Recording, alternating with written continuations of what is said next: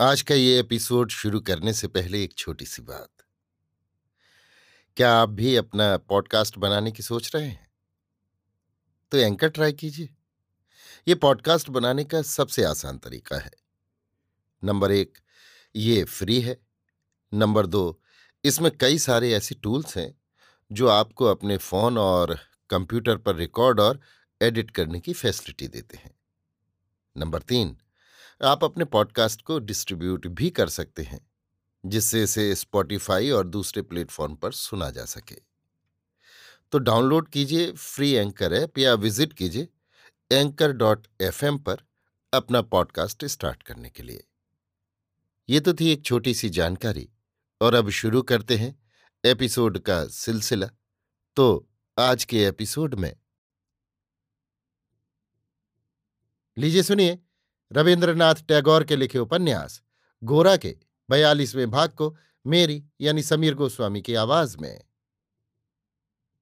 दूसरे दिन सवेरे हरिमोहनी ने परेश बाबू के पास जाकर उन्हें प्रणाम किया। उन्होंने हड़बड़ाकर हटते हुए कहा, ये आप क्या कर रही हैं? हरिमोहनी ने आँखों में आँसू भरकर कहा, आपका ऋण मैं किसी जन्म में भी न चुका सकूँगी। मेरे सदृश इतनी बड़ी अनाथा के लिए आपने उपाय कर दिया। ये आपके सिवा और कोई नहीं कर सकता था। प्रार्थना करने पर भी मेरा कोई उपकार करने वाला यहाँ नहीं। आपके ऊपर भगवान की बड़ी कृपा है, इसी से आप मेरे सदृश अभागिन के ऊपर भी कृपा कर सके हैं। परेश बाबू बड़े संकुचित हो उठे। उन्होंने कहा, मैंने तो आपका कुछ उपकार नहीं किया। कुछ किया है तो राधा रानी ने? हरिमोहनी ने रोकर कहा, मैं जानती हूँ, किंतु राधा रानी भी तो आपकी ही उसका किया मैं आपका ही किया समझती हूँ। उसकी माँ जब चल बसी, उसके पिता भी न रहे, तब मैंने कहा कि लड़की बड़ी अभागिन है, किंतु इसके बिगड़े नसीब को ईश्वर ऐसा अच्छा कर देंगे, ये मैं न जानती थी। ठौर ठौर पर घूमती फिरती आखिर जब मैं कलकत्ते आई और आपके दर्शन मिले, तब मैंने समझा कि भगवान ने मुझ पर भी दया की है। मौसी, माँ आपको लेवाने आई हैं। विनय ने घर में पैर रखने के साथ ही ये बात हरिमोहनी से कही। सुचरिता ने उत्कंठित होकर कहा, वे कहाँ हैं? विनय ने कहा, नीचे आपकी माँ के पास बैठी हैं। सुचरिता झट नीचे चली गई। परेश बाबू ने हरिमोहनी से कहा, मैं आपके घर में आपकी वस्तुओं को रख आता हूँ। परेश बाबू के चले जाने पर विनय ने अचंभे के साथ कहा, तुम्हारे घर की बात मैं नहीं जानता। हरिमोहनी ने कहा, मैं भी तो नहीं जानती। केवल परेश बाबू जानते हैं। वो घर हमारी राधा रानी का है। विनय ने ये सुनकर कहा, मैंने सोचा था कि विनय संसार में किसी के काम आवेगा, पर अब ये आशा भी जाती रही। अब तक तो मुझसे माँ की कुछ सेवा बन नहीं पड़ी है। जो काम मुझे करना चाहिए, उसे वे आप कर रही हैं। मौसी का भी कुछ काम न करके, मैं उसी से अपना काम कर लूँगा। मेरे नसीब में केवल लेना ही लिखा है, देना नहीं। कुछ देर बाद ललिता और सुचरिता के साथ आनंद मैया पहुँची।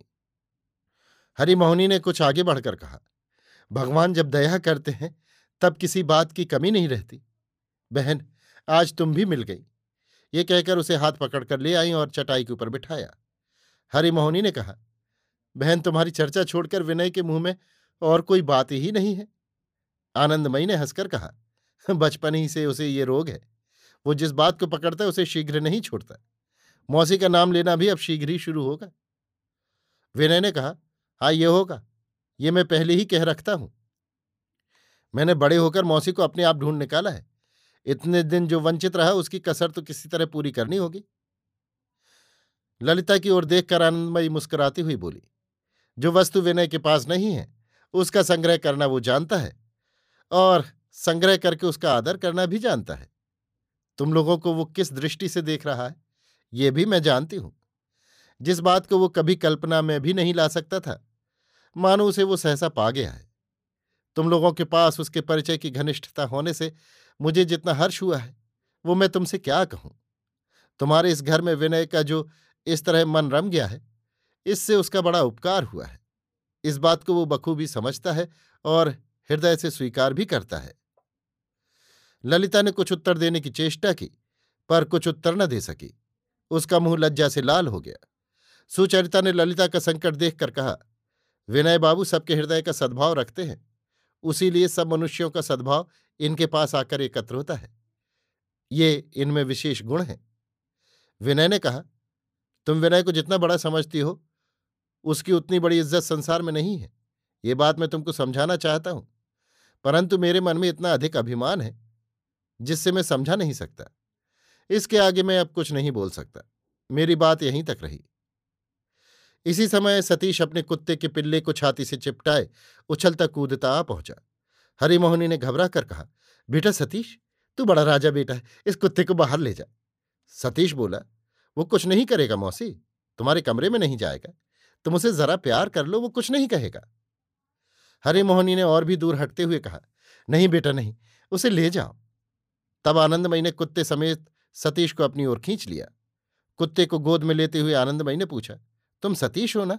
हमारे विनय के दोस्त? अपने को विनय का दोस्त कहकर परिचय देना सतीश को जरा भी असंगत ना लगता था। इसलिए उसने झिझके बिना कहा, हाँ।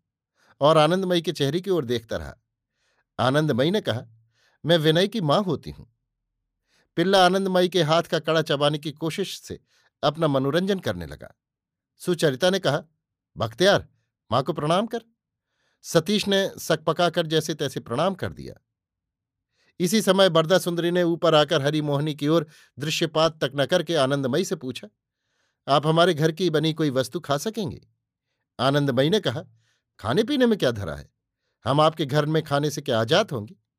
किंतु आज नहीं, गोरा आले, तब खाऊँगी। आनंदमयी गोरा के परीक्ष में उसके विरुद्ध कोई काम न कर सकी। बरदा सुंदरी ने विनय की ओर देखकर कहा, विनय बाबू तो यहाँ हैं। मैं समझती थी वे अभी तक नहीं आए हैं। विनय ने तुरंत कहा, मैं जो आया हूँ, सो आप समझती हैं कि बिना आपसे भेंट किए ही चला जाऊँगा? बरदा सुंदरी ने कहा, कल तो आप निमंत्रित होने पर भी बिना भोजन किए चले गए। आज मालूम होता है बिना निमंत्रित ही भोजन करेंगे। विनय, इसका तो मैं अत्यंत लोभी हूँ। मासिक के अलावा ऊपरी लाभ की ओर खिंचाव अधिक होता है। हरिमोहनी मन ही मन विस्मित हुई। विनय इस घर में खाता पीता है। आनंदमयी भी कुछ आचार विचार नहीं करती। इससे उसका मन कुछ उदास हुआ। बरदा सुंदरी के चले जाने पर हरिमोहनी ने संकोच के साथ पूछा, बहन, तुम्हारे स्वामी क्या आनंदमयी मेरे स्वामी कट्टर हिंदू हैं। हरिमोहनी को अपार आश्चर्य हुआ। आनंदमयी ने उनके मन का भाव समझकर कहा, बहन, जब मैं समाज को श्रेष्ठ मानती थी, तब समाज को मानकर ही चलती थी। किंतु भगवान ने मेरे घर में एक ऐसी घटना कर दी, जिससे मुझे समाज को छोड़ना पड़ा। उन्होंने जब स्वयं आकर मुझे जाति से खारिज कर दिया, तब मैं अब किससे डरूं?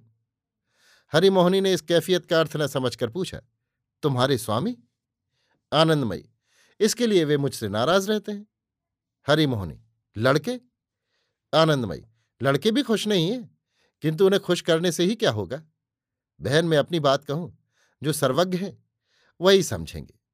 ये कहकर आनंदमयी ने हाथ जोड़कर प्रणाम किया। हरिमोहनी ने समझा, शायद कोई पादरी की स्त्री आनंदमयी को क्रिस्तानी बना गई है। उसके मन में बड़ी लज्जा उत्पन्न हुई। अभी आप सुन रहे थे रविन्द्रनाथ टैगोर के लिखे उपन्यास, गोरा के बयालीसवें भाग को मेरी यानी समीर गोस्वामी की आवाज़ में।